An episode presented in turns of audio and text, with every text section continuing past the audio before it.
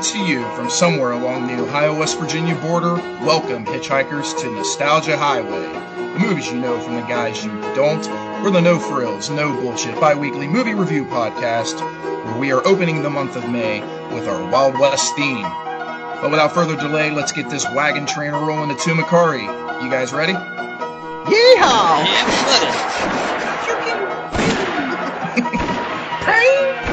Yeah. Let's You gotta get that. get this right. Gonna go down to the hoedown. Here we go, here. I'm your host, the mayor, Matt Logston, and joining me for episode 37 out here on the highway are my co-hosts who aren't yellow-bellied city slickers. Howdy, folks. It's me, More Ketchum. I'm Dave King of the Road. We're doing westerns this month. Woo! Saddle up. So this train on Nostalgia Railway does stop at Tucumcari, and we're about to find out that Lee Van Cleef is the wrong one to fuck with. Two bounty hunters set out to collect the top bounty in all the land. Bound for El Paso, our heroes take on a few other challenges along the way, none of which include eating spaghetti. the villainous El Indio has made himself the primary target along with his band of hoodlums, and we discover a secret that turns this narrative into a story of revenge. For episode 37, we're reviewing For a Few Dollars More from 1965. Written. Okay, listen, I'm going to I'm going to stop right there. There are names in this that I'm not going to be able to. Well, listen, I'm just going to say that I'm going to satirically pronounce them you know, intentionally wrong. So Okay, I say it wrong. Okay, so before you do, I just want you to know there are certain things that I made your responsibility because I always want to take them because I'm like, oh man, these names are these these names are whack, you know. And I'm like, okay, I'll take them. Well, I'm like, fuck that. This is Dave's movie. Yeah. He's taking these sons of bitches, and he's gonna take them all. And I'm And going to pridefully announce them to the best of my ability. oh, like it's his movie. Take it. All right, I've got a bottle of uh, 101 whiskey here for my what do you call that? Uh, my bourbon on the rocks that I'm going to order here tonight. Nice. All right, the screenplay was written by Luciano Vinciaroni and Sergio Leone, while Sergio Donati and Fernando Di Leo Leo were Yeah, uncredited. sure. and Enzio del Aquafina also went uncredited for the original treatment he wrote. Oh my god. So, So, if anybody if anybody questions my names here, go to IMDb and figure it out yourself. You know? You're in the ballpark. Yeah, I'm Uh, trying to. So, uh, actually, something I did uh, find out about the uh, original screenplay that was written by Luciano Vincenzoni. It's Vince Aroni, I said. Uh, he actually wrote this in like eight or nine days.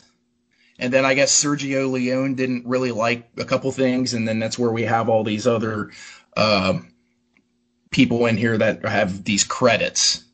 So, but the original treatment was like, like written in eight days. That's Okay. awesome. Yeah, it's pretty cool. It's a simple story. I mean, but Yeah, it's not. Yeah, but there's details to it that that's what. oh yeah, Right. There's a lot of twists, backstabbing, you know, double crossing, triple crossings in this movie. It's great. Yeah. That's amazing he did it in nine days. Yeah, Oh. yeah, it was eight or nine days. I can't remember which one, hmm. but him and all his all his posses. Yeah. Hmm. so Sergio Leone took on the directing job from him, and we get Clint Eastwood as Monco, Lee Van Cleef as Colonel Douglas Mortimer, Gianna Mia, Gianna Maria Volante as El Indio, and Klaus Kinski as Juan Wild, the Hunchback. Klaus, the wild man, Yeah, he was young. He was young here. Yeah. This is distributed by United Artists, rated R, has a runtime of two hours and twelve minutes. Do you really think this is rated R? I think this is PG thirteen. Not for 65 and not not with uh, some of the scenes that are in it. No. It should, it's, Uh, uh, it's for sixty five. sixty rated five, R. I get. Okay, yeah, but I'm I'm I'm actually when I asked that, I was by today's standards. But yeah, for sixty five, yeah, I get that. But I feel like shouldn't it have like gone through like a like a re-rating process or something possibly? I don't know. I see what you're saying. Yeah, it's Probably definitely a. PG-13 by today's standards. Okay. But yeah, you're right, Ketchum. There, you know, back in '65, this was because I, I even was like, oh, okay, didn't, Yeah, they okay, they they pushed the envelope a few times in this movie. So sure, yeah, So this movie actually debuted in 1965 in Rome, Italy, and wasn't released in the United States till almost a year and a half later, on March or May 10th, 1967. wow, Uh, that's crazy. Why did it take them that long? I don't it takes a long time to travel by ship. Yeah, I suppose. Wait, this is 60. okay, never mind. Yeehaw! It was made with an estimated $600,000 budget, grossed 5 million in the U.S. and 15 million worldwide, became the highest-grossing movie released in Italian cinemas ever in 1967. This had an 8.3 out of 10 IMDb rating, a Metascore of 74, Rotten Tomatoes 91%, and the audience score of 94%. It's currently streaming on the Stars app, where you can buy or rent it from $2.99 on Amazon Prime.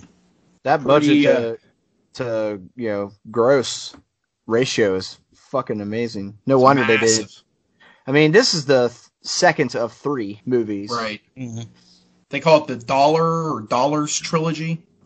Well, Yeah, I the always called it okay. the Man with No Name trilogy, personally. But I've heard it called that too. if you want to be a pussy about it, Well, but here's the thing. I mean, he has a name in every single one of them. yeah. So I don't know. All right. Well, as usual, spoilers ahead, and while we may not cover everything, there will be significant spoilers discussed in this episode because, well, I mean, it's 55 years old. So Yeah. Yeah. There you go. Go watch this movie. Jesus. And some people Oh. our age hadn't seen this movie. I heard. Who? this was my this was my first time watch. Yeah, that's who I'm talking about. Oh, okay. Yeah, this was uh this was uh I went in virginal with this one. I like it. Yeah, The cherry. You don't Hey, watch very like- many westerns, do you? more modern ones I do.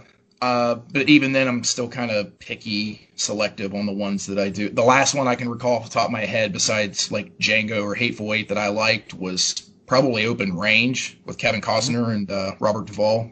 That's a slow burn movie if there ever was one, but I don't know what it is. I I really like that movie. I like that story.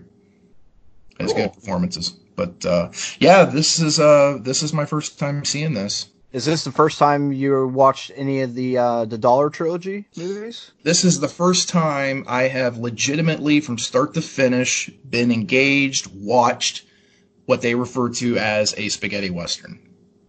Didn't Oh, any okay. spaghetti. This was my first one ever. Right on. Okay.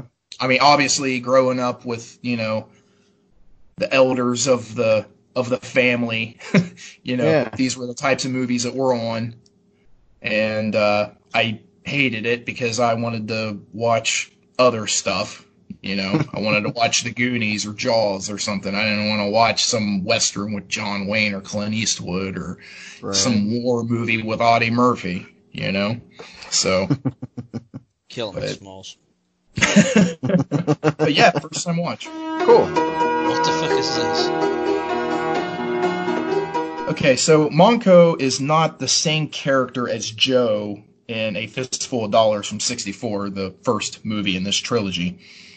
And uh, this was the finding of an Italian court that adjudicated the lawsuit brought by Jolly Films, who was the producer of Fistful of Dollars. And uh, after the release of the movie, Sergio Le- Leone had a falling out with the producers, and he made this movie with a different producer and Jolly Films sued, claiming ownership of the Joe character, but they lost when the court decided that the uh, the Western, what they refer to as the Western gunfighter's persona, characterized by the costume and mannerisms, belong to the public domain's folklore. And supposedly, this movie's title is kind of like a uh, clapback at uh, Jolly Films, you know, Yeah, a few dollars more. Yeah. right? Yeah, it works. That's cool. Yeah, it does work. I like that. I love. I like that play on words. And it goes well with the title of the first movie. So, Yeah, it makes sense. so Monco is Spanish for one-handed or one-armed, which makes sense considering he uses his left hand pretty much the whole movie. Uh, but his right hand is always inside of his poncho, um, resting on his on his uh, other gun. So they did they did well with uh, substituting the name Joe for Monco. Yeah, I was wondering, like Monco, like what kind of a name is that? Right. So He throws a good left Judy chop, though. I know there in the first uh, attack he has. it was in the bar. Yeah, Yeah. He throws a good Judy chop to the to the collarbone, I think. Judo chop chop. So besides Clint Eastwood, there are other actors that performed in all three of the Dollars trilogy by Sergio Leone. And we've got Mario Brega, Benito Stefanelli, Aldo Sombrell, Lorenzo Robledo, Antonio Molino Rojo, and Frank Brana. That's your trilogy cast there. And I think, um, if I'm not mistaken, it was Frank Bonnet. I think he died in it every episode or every uh, movie Yeah. in the series. Huh. So, yeah, those are some complicated sounding names, Dave. Nah, it's all right. I I breezed right through them. I don't know what you're talking about. You did great. Antonio Molina Rojas. Melina Rojo.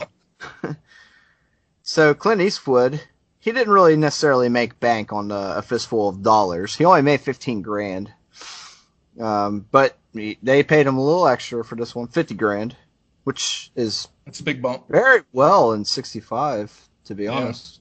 But dude, he he killed it on the next one, the the good, the bad, and the ugly. He made two hundred fifty thousand plus ten percent of the gross. So Damn. he took him for the proverbial ride.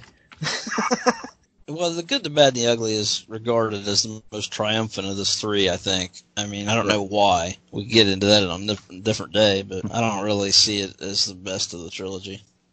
Really? Is that what? So that's why we're doing this one. Yeah, to me, I this is my favorite Clint Eastwood movie. It's my favorite of the Dollar trilogy, and I Oh, don't man. think you have to see the other two to watch this one. That's No. perfectly fine to watch. Well, this and I standalone. asked you, I asked you about that. I'm like, okay, it, he's not the same guy, but like this is a trilogy. Like, Even in- Even in the good, bad, and the ugly, though, he he goes by a different name. So you could watch any of these Right. movies at any moment, and right. it'd be fun. Well, and that's and that was what my concern was. Was like, so we're watching the middle movie of a trilogy. This is what we're gonna like. It's So, a but- trilogy in the same light of what we just reviewed was the Apocalypse Right. trilogy. Those Yeah, three movies exactly, are standalone yeah. films that someone called them a trilogy because they, you know, shared a a tie. Well, that's what this shares. But Yeah. Yeah, everybody, everybody plays different characters. Yeah, Lee Van Cleef, he even plays a different character in the good, bad, and the ugly. Yeah, totally. He totally does. Clint Eastwood basically plays the same character in all three. There's not Right. too much denying that. Right. I'm fine with that. Well, Well, Clinton, he uh, he wasn't really ready to commit to this movie uh, because he hadn't even seen Fistful of Dollars yet. So he ended up uh, getting an Italian language print because a English version didn't exist yet. It had him rushed to him, and he had a group of friends come over, and they had a debut screening over at the CBS Production Center. And uh, Clint kind of tried to kind of downplay the movie, to be honest with you, because he didn't really know what to expect, and uh, no one didn't understand Italian, but in terms of style and action, the movie spoke volumes. Apparently, uh, Clint was quoted as saying everybody enjoyed it just as much as if it would have been in English, and uh, pretty quickly he was on the phone with uh, Leone's representative saying, "Yeah, I'll uh, I'll work with him again." Hell yeah, man. That's awesome. Didn't even see the first one. And I get what he's saying, like, you know, where as far as just what you're seeing on screen, I mean, you don't, even if it, you know, is in a foreign language, I mean, it, in that regard, it does translate well. I, Right. I think. It's a pretty cut and dry movie, like you said, Dave. It's not a, this is not a overly complicated plot. I mean, it has a little, you know, twist turn here and there, but overall, pretty basic, pretty simple. yeah. yeah. I think that's why it's effective. Sure. Sergio Leone broke a lot of Hollywood rules at the time of this. However, he wasn't aware of them while filming. Amongst them, showing the shooter and the victim in the same shot, a horse being gunned down, marijuana use, and a rape scene. I was wondering if that was if that was dope or not, or if it was Yeah, like the yellow some looking- kind of halluc hallucinogenic type something rather. But showing the I'm telling you, man. and the victim in the same shot, that's so stupid. That's so dumb. That's a dumb rule. Yeah, it doesn't really. I didn't know that was a rule. Right. Well, they had there are some dumb rules. The town of El Paso, designed by Carlos Simi in Almeria, Spain, was the biggest set from which uh, Leone ever worked for. Well, I guess at the time.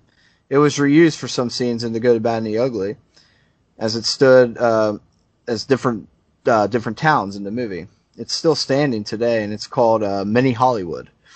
Hmm. So that's pretty cool. If you ever want to go to Spain, Hell check yeah. it out.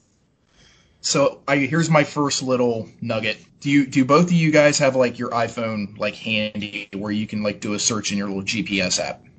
What's an iPhone? I have Right. AOL, dude. I have a rotary telephone here on the wall. Western Union, Pony Express. Send me the telegram. Okay. So if you go on Google Maps or, like I said, whatever GPS app you have on your phone, type in Lee Van Cleef. Just type in that. on my Maps app. Yep.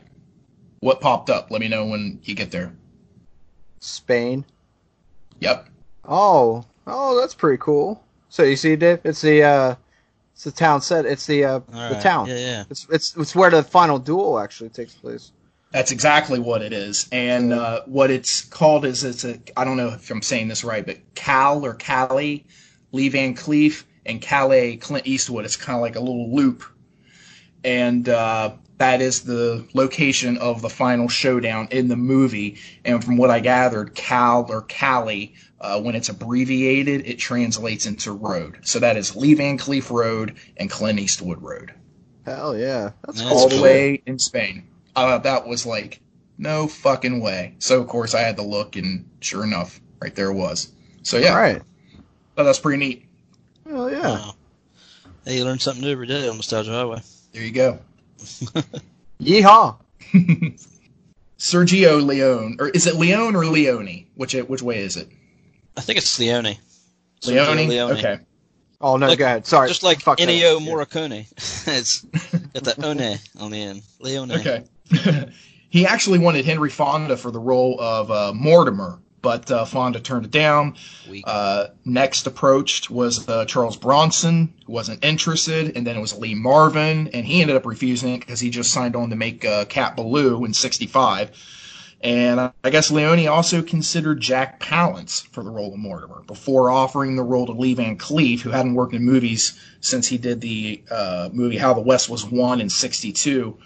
Um, he did have a pretty steady amount of work in television, despite reports of uh, pretty much basically being an alcoholic, from what I understand. Hmm.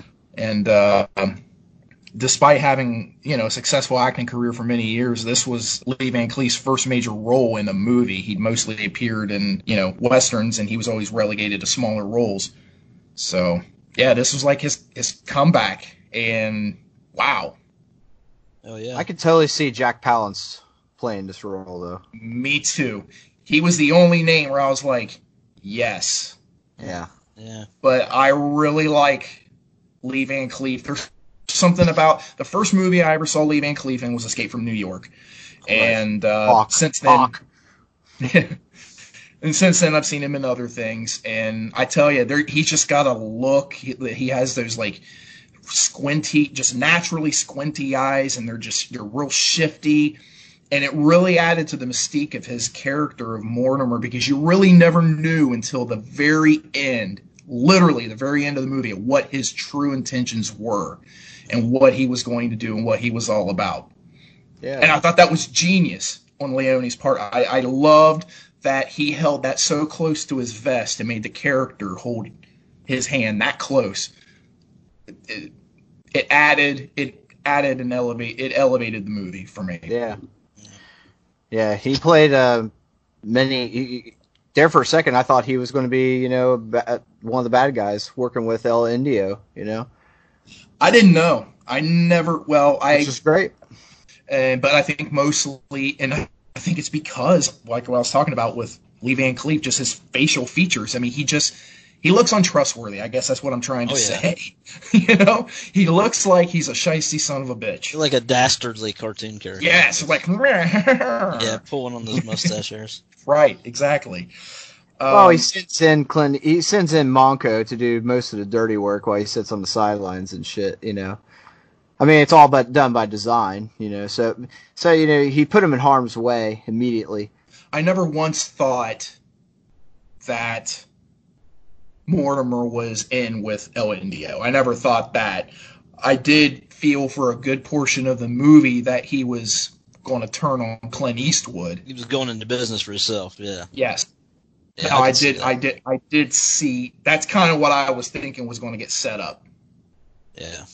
But I never thought Clint was going to be the uh, the heel in this one. Not one. Not for one moment. Fair enough. Now, my first uh, impression, well, the first time I saw Lee Van Cleef was in The Master, the 80s TV action crime fighting ninja Yeah. show. I don't know if you ever caught that, but it was, uh, I think it was only one season. Maybe 84 to 8, 85. Somewhere between 84 and 86. I know I've seen episodes of it, but it had a really cool little you know intro jingle to it, and I thought it had something going for it. But because he was such an old you know man in that movie, and you're expected to believe he's playing a ninja, and he's doing some pretty good acrobatic shit, and you're just like, there's no way Lee Van Cleef's actually doing that. But as a kid, I didn't really catch it. I just thought, man, he's a badass old dude. yeah, The Master. If you've never seen it, check it out. I've heard of it. I'm. I know, and I know I've seen episodes of it. But Yeah, that's my first Lee Van Cleef encounter. what's yours, uh, Lord? Mine was Escape from New York. Escape from New York. Yeah. Same. Yeah. Hawk. Yeah.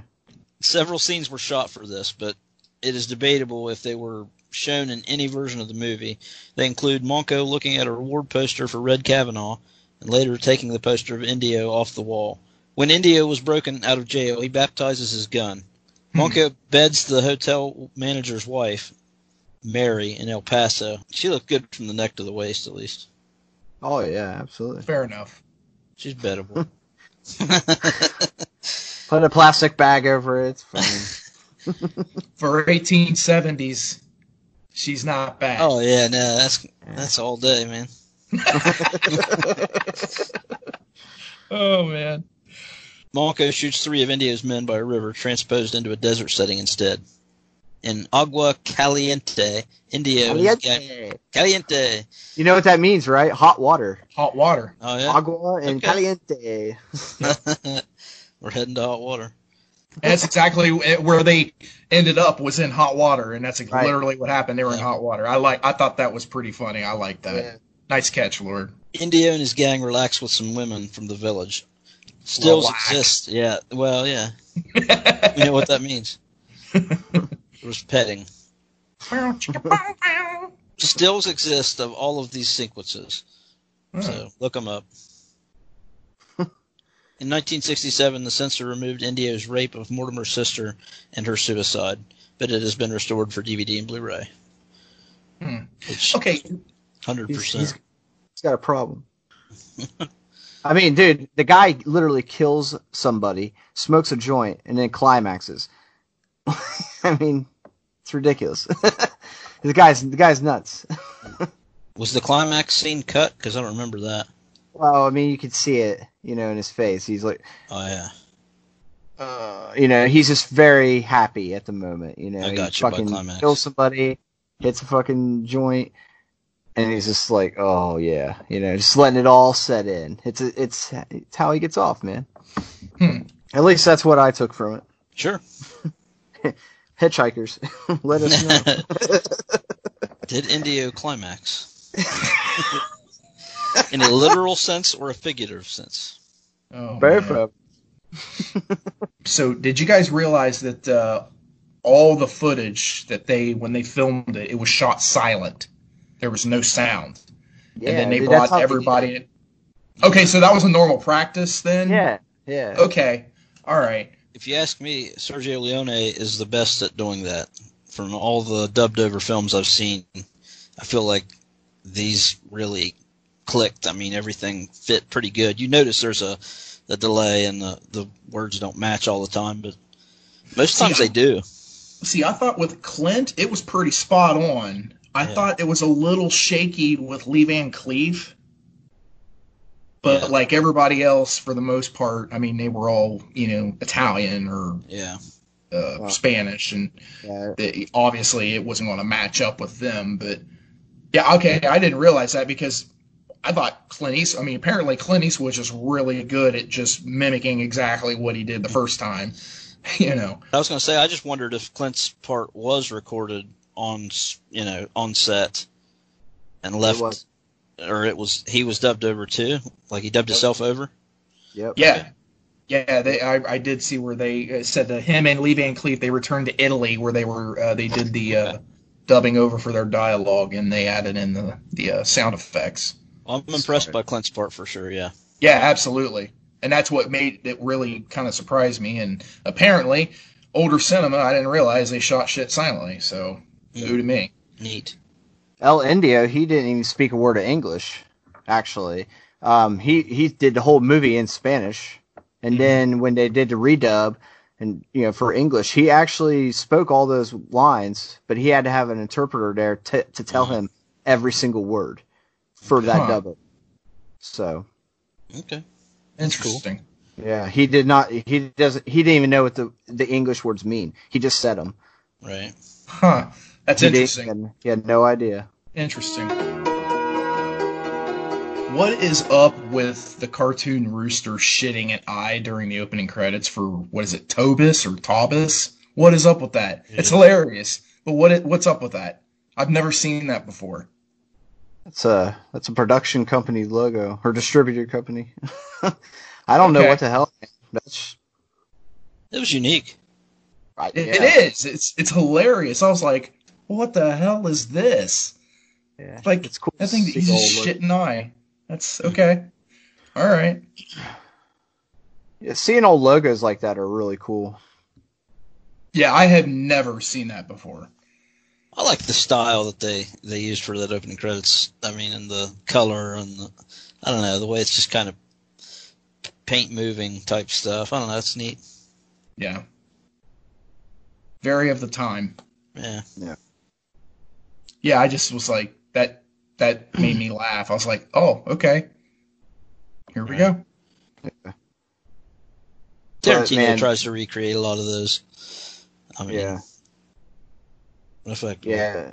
He was obviously a, obviously Django with. Franco Nero. I think there's like four different movies, and yeah, so he he's a big spaghetti western guy. This is a cool ass opening though to a movie, in my opinion. The soundtrack is fucking awesome, guys. Yeah. This is killer. Yeah, yeah, No, it's pretty the- cool.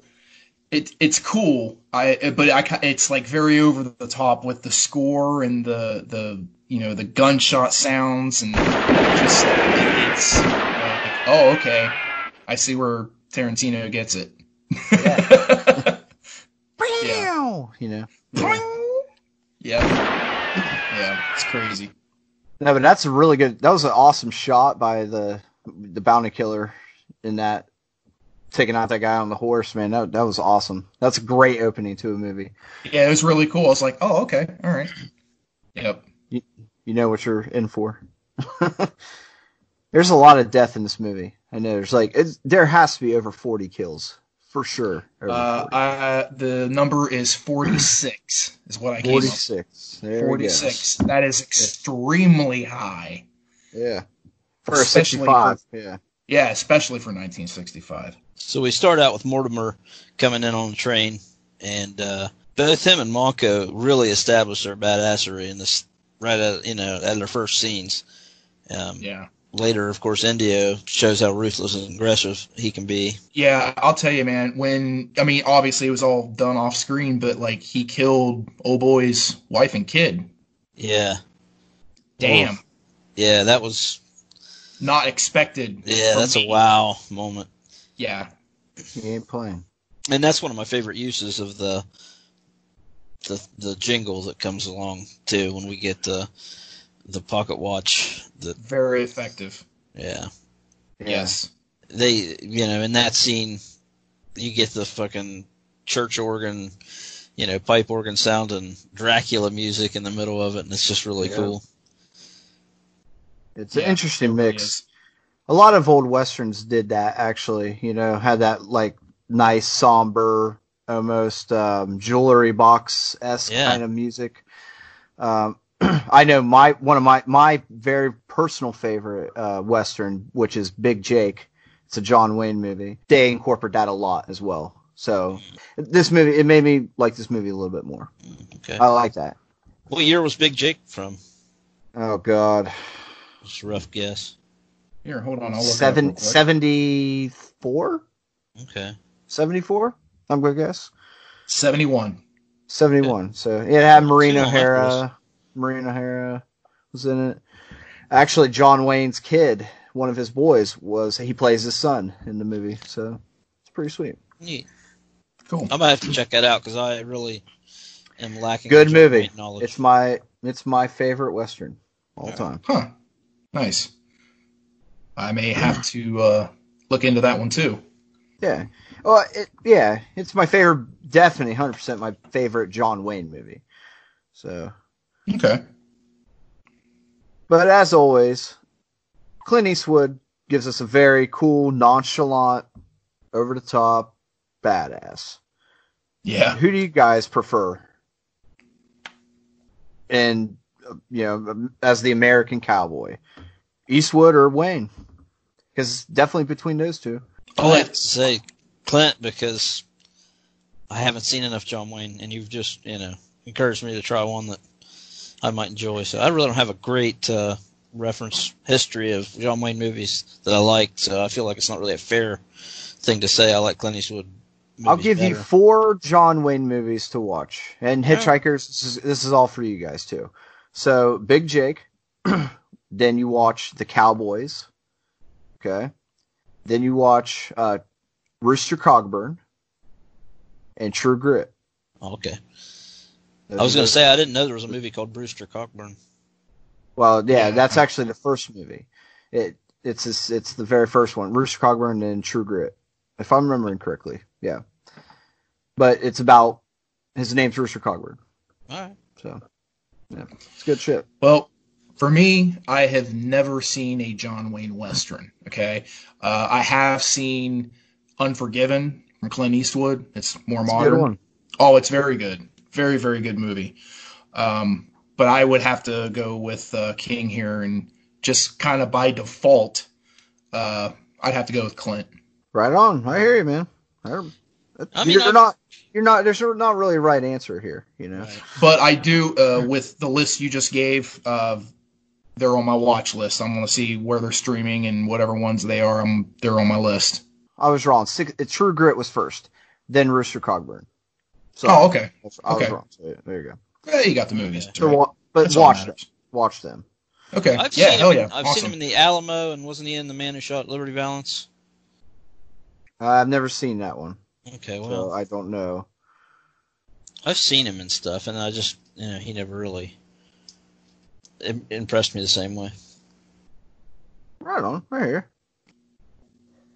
All right, boys. For me, though, it's John Wayne.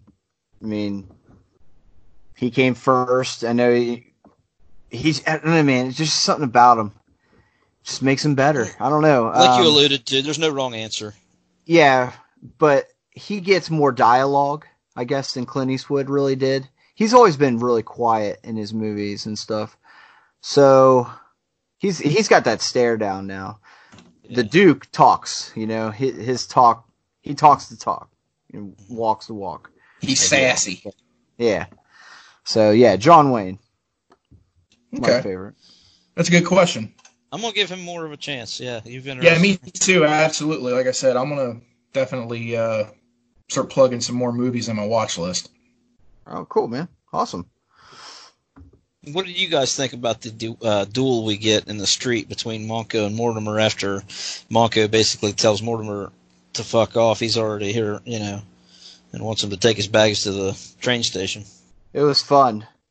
Yeah, Those zings and bang, and uh, the whistling of the bullets, man, they are fucking over the top in this part, man. Yeah, they are. they are. It's over the top, but I'll be honest with you, I loved it. And I was grinning kind of the way I am a little bit right now because it was just like you said, it was it was fun. Yeah, I love the one-upsmanship we get between, especially with Mortimer when he gets his turn. Yes, absolutely. So, do you think that Mortimer was the better shot?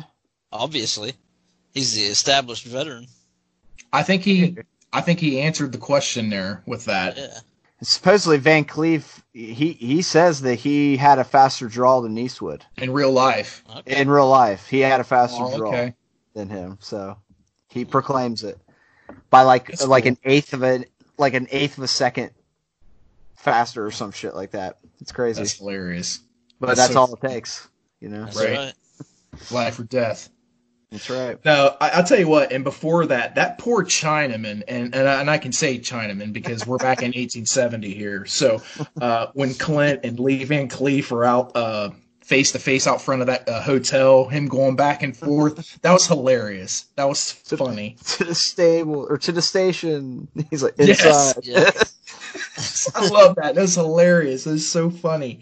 he just has a mental breakdown. Right. He finally just drops him like, "Oh!" In his native But- tongue, he said, "I quit my job." He said, "Fuck this. You don't pay me enough for this." I even really like the follow-up scene after the uh, the one-upmanship with the hats, uh, where they're in the parlor, I guess, and they're just kind of having drinks and talking. I love that scene. I love scenes of good dialogue and conversation, and For, I that, to me this one kind of stood out a little bit. I really I liked it. it's funny too that um, Mortimer always calls um, Monco little uh, boy, Boy, and and he and he always calls him old man.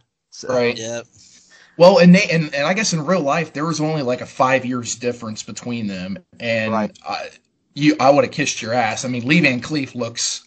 I don't know. That gives a little bit of validity to the whole drinking aspect that you know Absolutely. supposedly it's happening because he does not look. He looks way older than what he Right. really was. Right. The dubbing is a little distracting for me. I don't understand how you can't just sync it up. I mean, you're so close.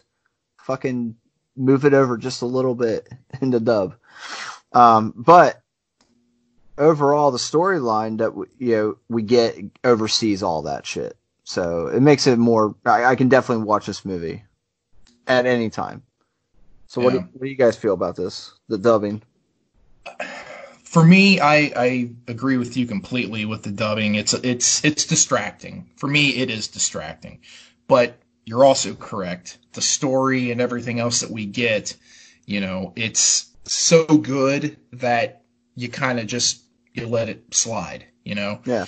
I mean, I I, guess it's for the for the time, you know, if that's all you got, that's all you got, which Right. make this a pretty badass movie, you know. right? For me personally, I think this is one of the better dub overs. I mean, that I've seen in my life. I think different languages maybe dub over into English easier.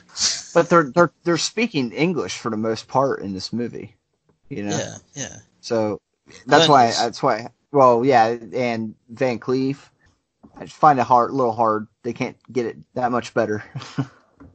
I'm just saying, But I've, like I seen, I've seen worse. it's all. Good. Oh yeah, me too. Me too. Did either of you guys feel like the score was very similar, at, at least at times, with the uh, the the song "Ecstasy of Gold" from Morricone?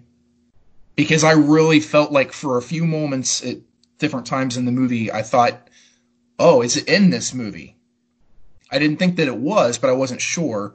And obviously, being a Metallica fan, I know this is the you know the uh, ecstasy is gold uh, ecstasy of gold is the uh, music that they always open up every concert every show with I mean, for the past um, thirty or forty years, yeah. right um, but uh, did did you guys pick up on that or anything at all That it sounds like the Ecstasy of Gold. it was similar at times Yeah, yeah. Well, I mean, it's the same conductor, same style of movie. So I mean, if it's that it's almost like uh, you know Yeah. a B side on the same soundtrack. Okay Right. so my question then to you dave is do you think that this this score was better than the ecstasy of gold Oh boy, that's a Hmm. tough one. okay good They're both they're Uh, both yeah. A pluses. I mean, they're both uh, the best of Ennio Morricone. I mean, it's those are arguably his two best theme songs. I think. Where does the thing come in? Just because we just reviewed it. I Thing? just- yeah. I get that high. I just like his western Okay. style stuff. I didn't care for that. It's not that it's bad. It's just uh, it doesn't rank with his western stuff to me. I can't fit him in the same glove. I don't know why. I, I agree, Dave. You can't you can't compare to Yeah. No, I agree with you because I mean it's almost like he just kind of emulated Carpenter's style for that movie and he did very well and we talked about that too. So I was just curious.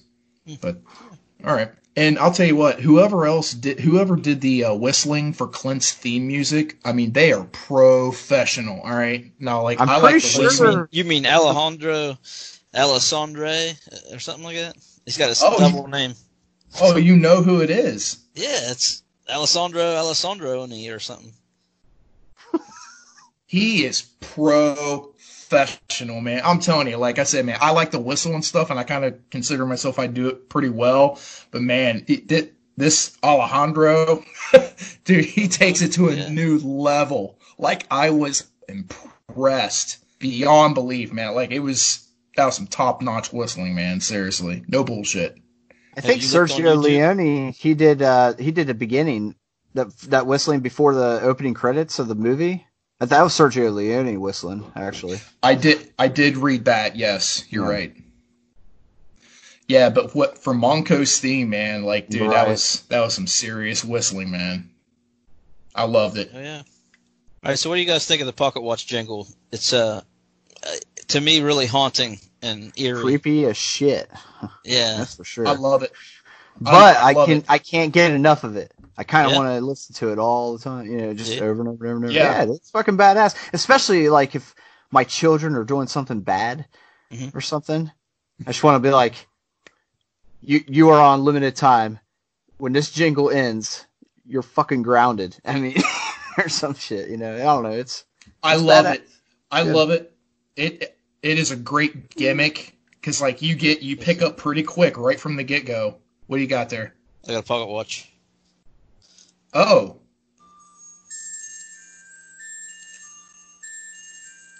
you son of a bitch! That's awesome. Wife so that for me. Dave King of the Road has the pocket watch from a few. for a few- Wow. Yep. Fucking sweet. I'm not going to say it's the pocket watch, but Right. he has a pocket watch that does that, and that Yeah. is bad fucking ass, dude. He even has a picture of the sister in it. Of the rapey. Dude, Yep. dude, that is awesome. That is so cool, man. You are a hardcore fan, man. Damn. Well, you know, I've been wanting it for a while, and the wife just was like, ya. "Yeah, you know, stimulus check. I'm getting Right. something. You're getting something." So You just bought this? You just got it? yeah, it just came yesterday. Right on. Cool, man. That's awesome. It's from uh, Dude, Straight Line so cool. Collectibles. I got it on Amazon, but it's through a distributor called Straight Line Collectibles.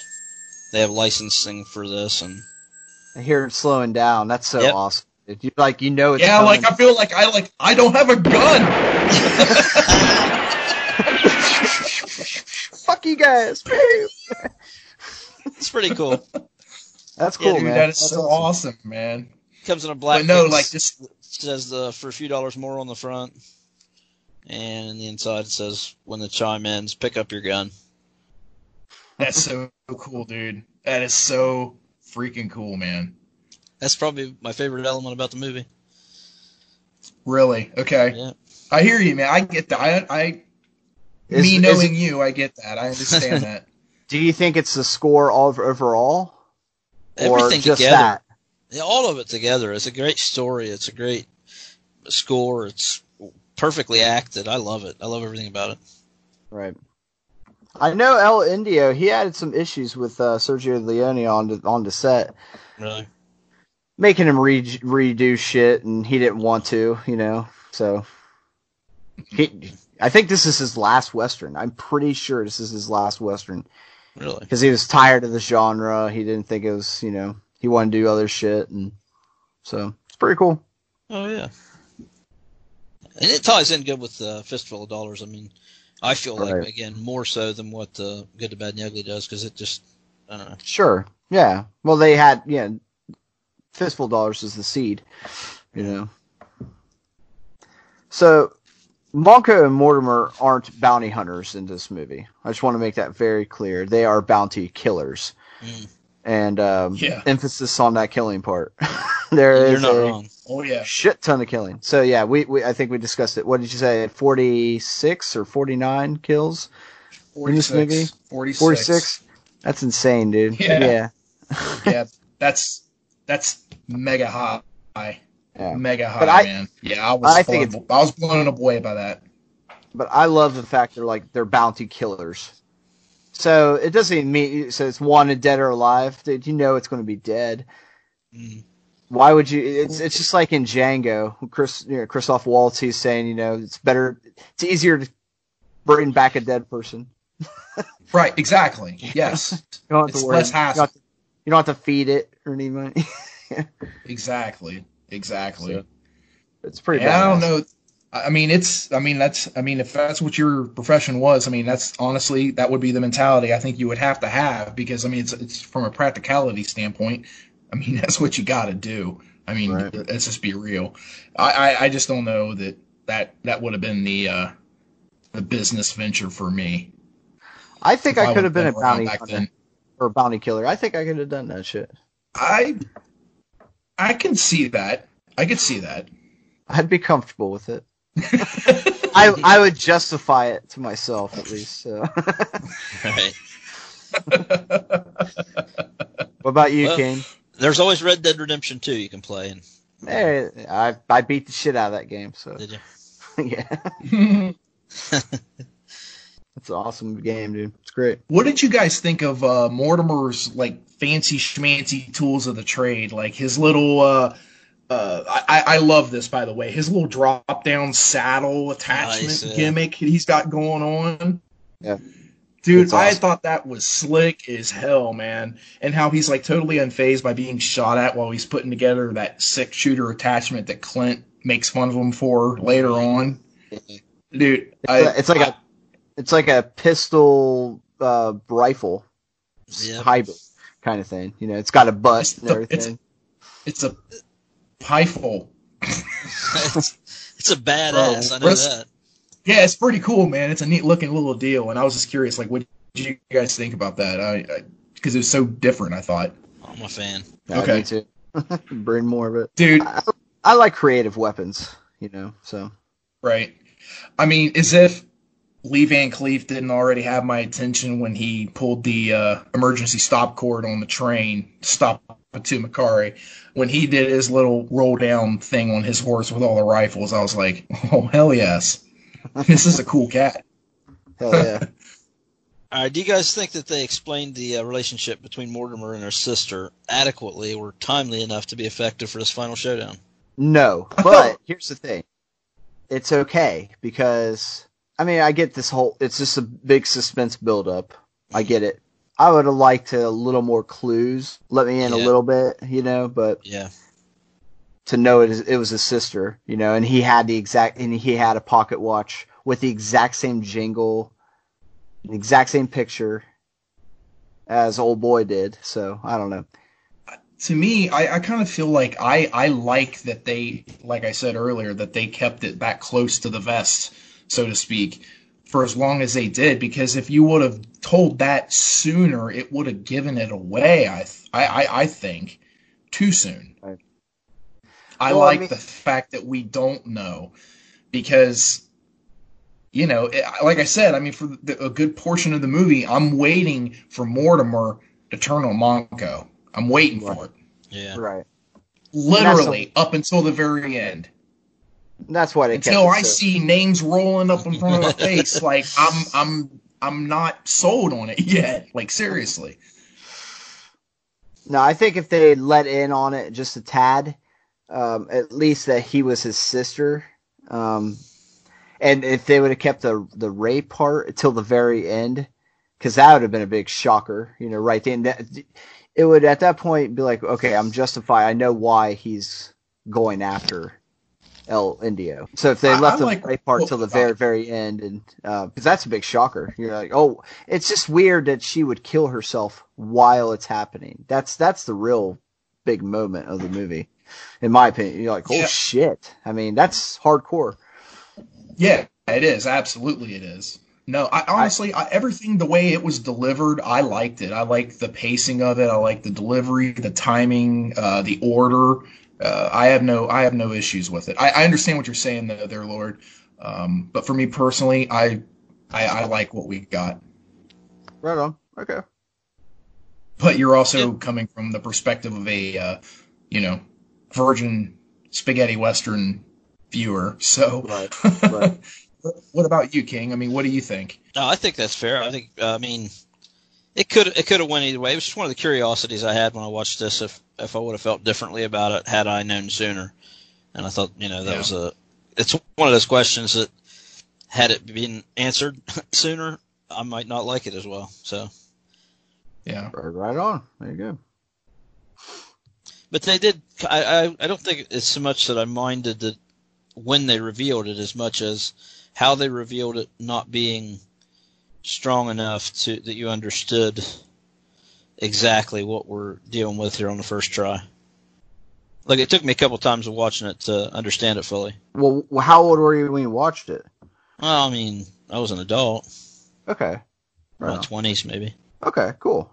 Right on. I remember I Oh, yeah, see, I mean- I saw I saw this movie. I think I was like 15, something like that. So I thought it was it, it was entertaining though. Uh, that- again, the uh, the score captivated me Yeah, the most though. You know. So Well, I was 40 when I first saw it, and I thought uh, Indio and uh, Mortimer's sister were brother and sister as well. So, yeah. you did need another rewatch.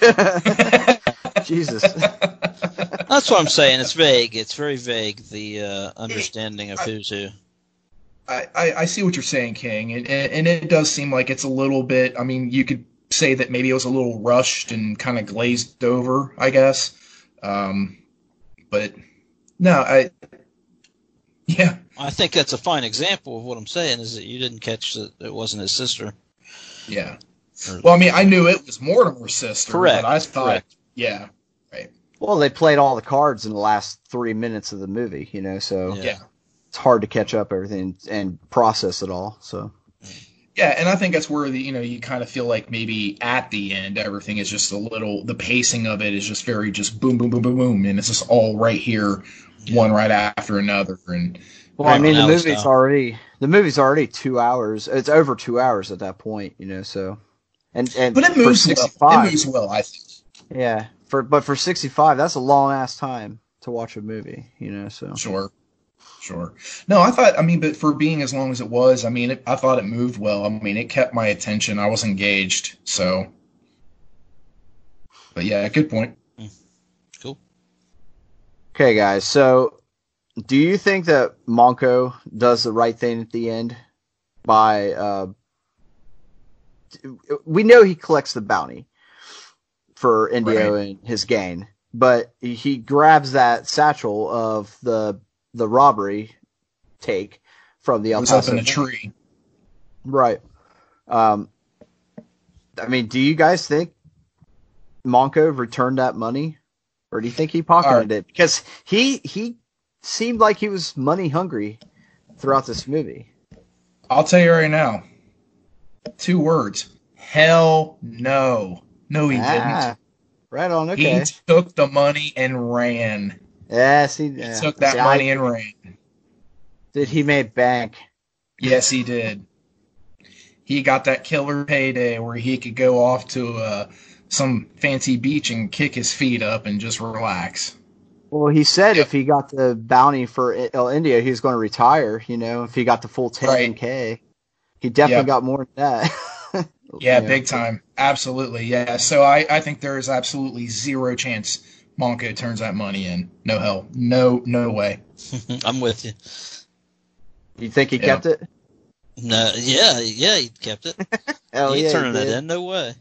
Dude, he may be a bounty killer, but he's a renegade, you know. Yeah, so. he is. Yeah, he is.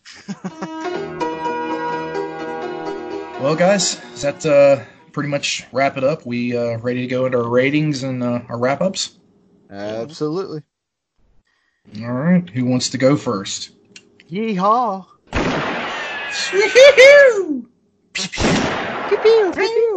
No, guys, but for me, this is a this trilogy is actually really good. Uh, I do mind the good, bad, and the ugly. Dave, it's it's it is a good movie. I can see your qualms with it, but the trilogy itself, as a whole, is fairly decent. I mean, I, I obviously he is the same character, even though he's different named in every single one of them. But that's that's kind of cool. You know, it adds to the mystery of him. Is he going to? Is it the same person and he's going to a different town every time, acting as a different person? You know, to change up his because well, it's a good reason why he would change his name. He kept the fucking money from El Paso robbery. You know, it'd be a good time to change your name. You know, so um, the score is fantastic in this movie. Uh, for for a western movie, you know, people born now, this is what you would this is what you would think of as far as you know a th- what a theme from a western would be. You know, this is this is the cliche theme, I guess. Coming from a a, a greenhorn, uh, yeah, I I would agree with that. Right, the whole everything, yeah. everything. So, that whistle, you this know, whole movie, all of it. Right. Here's yes. my challenge. I wanted to bring this up earlier, but I just now thought this this is a good time. Uh, obviously, John Williams, John Carpenter, and Ennio Morricone, or I don't know, maybe not obviously, but they're three of the best of all time movie mm-hmm. composers. And if you put them in a pick two, kick two category, I don't know as I could pick one of those three to kick. I mean, they're really, oh. really closely matched. You would have book. to throw in Jerry Goldsmith, and then then we gotta. That's a good one. Yeah, I I I'm with you on that. I would have to kick sure. him though. I mean, I don't know, man. I mean, at that point, it's like you're you're kind of asking like, what finger do you want to cut off? yeah, yeah. know? That's well, yeah. There you go. Yeah, that's. I I feel like that's the. uh That's impossible. I I don't think I in any. I I can't answer that. That would be that's a great tough. pick two, kick two. Yeah, no doubt. I have to make that one. Might have to. Yeah. That's a tough one. Good, Good call, King. Yeah. Challenge accepted reluctantly, man. So Clint Eastwood plays what Clint Eastwood plays, you know, every all of his cowboy movies. This is it, you know, minus his when he like an Unforgiven, you know, this that was different, but um, this is the quintessential Clint Eastwood cowboy role. Van Cleef kicks ass. He's great. You know, you just never know what the hell he's going to do. And uh, I, am not going to pronounce the guy's name who plays uh, El Indio, yeah. but for the, I think he did a fantastic job as a villain. Um, yep. Dude, I mean, you're killing children and a mother, you know, in front of the father. Yep. And then, and then you, like I said, you know, you you you smoke your marijuana, and then you he he's got that that look on his face of total appeasement, and then whenever they go to like do um, sadistic stuff, you know, like when they're when they capture Mortimer and, and Monco, you know, with his laugh, you know, it's it's very maniacal. Um, it it now it gets a little um, overzealous because I'm like, okay, it, I don't know if they're just trying to burn time or something like that and use it as filler. It's like the stare downs, they kind of the the the back and forth aspect of the the stare downs. I think that shit is a little over the top and overzealous as well. I'm you like, didn't okay. Think so in Return of the Jedi. Well, yes, I did. yes, I did. all right, I just wanted to bring that up. Absolutely. No, but uh, all that all the shortcomings don't even justify er, don't even cover the what's going on what's good from this movie. This movie is a top. I i know dave this is your this is your tops but it's not like my top. It, it might enter my top 10 enter it you know? But it's Just definitely top 20 it's definitely top 20 Bob. definitely top 20 uh-huh. for uh westerns for me. But i enjoy a lot of westerns. Right on. so Hey, okay, Dave, it's coming in inside the top ten, about eight or nine. All, all right, right, all right, that's better. Coming in. All right. I seen I seen the anguish in your face. yeah, also, yeah, fuck this guy. Top 20 my ass. Well, get ready, gunslingers. We're going down to the hoedown, and uh, old Lord Ketchum's coming in with a 7.5 out of 10. That's fair. Pew, pew, pew, pew. So yeehaw, motherfuckers. Yeah, well, this, Get your shit kickers on. as as you've made known, this is one of my favorites of all time, and I really think it's Clint Eastwood's best appearance in film. Mm. Um, it's it's my favorite Clint Eastwood role, and and in this trilogy, I just like the way he's so smooth, man. He uh, holsters that pistol so elegantly. Smooth, man. Yeah, he's Dude. just he's Like just a boss. so- Even Van Cleef in this one, he he did really well with the movements of the gun and But- everything, you know? hey, both those guys are cool fucking cats in this movie, man. For real. Yeah. They really are. I think that's what I love about it. Yeah, this, these two connect, you know, perfectly. They're a great chemistry of actors, and you know, obviously used them again in the the third of the trilogy. But yeah, I I can't fault any acting abilities from Lee Van Cleef or Clint Eastwood. These are easily my two favorite roles, or I mean, you know, each of them respectively. Oh, this yeah. movie is is the the western I go to if I want a nice rainy day sitting on the couch, you know, stuck at home. Like we are now. Well, I, I wasn't gonna say that, but you know, it is a good time for it. So yeah, why not? Absolutely. West. Yeah, this comes out of the ten. Obviously, I can't cheat around it any longer. You didn't toy it around as long as you could. Ten out of ten for King of the Road. Oh my god. There it is. Okay, well, let's go with the exact opposite. Let's go with the first time viewer. All right.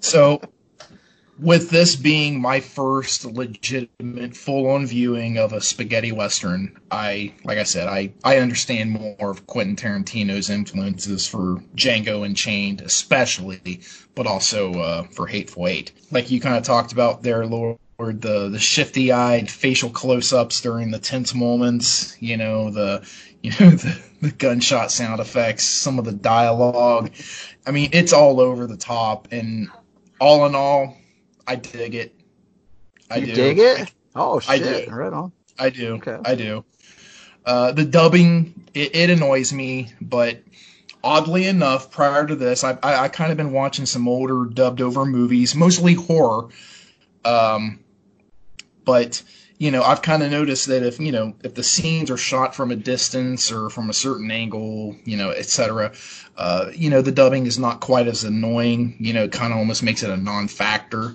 Hmm Um, so I'm coming around, King. I'm coming around. It's slow. All I ask. It's it's taking some time. Dude, westerns are a Um, good genre, man. I mean, you should delve into it, man. You should. Yeah. But uh, our main bad guy, El Indio, I, I kind of think he he looks like Oliver Reed to me. Mm, Right on. A little bit.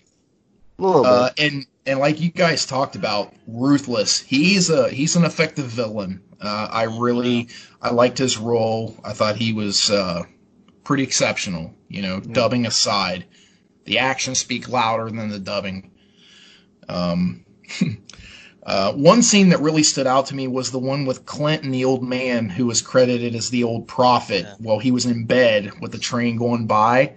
It was hilarious. Yeah, It was that's a- absolutely hilarious. And it almost seemed like it didn't fit the mood of the movie. But for whatever reason, for me, it worked.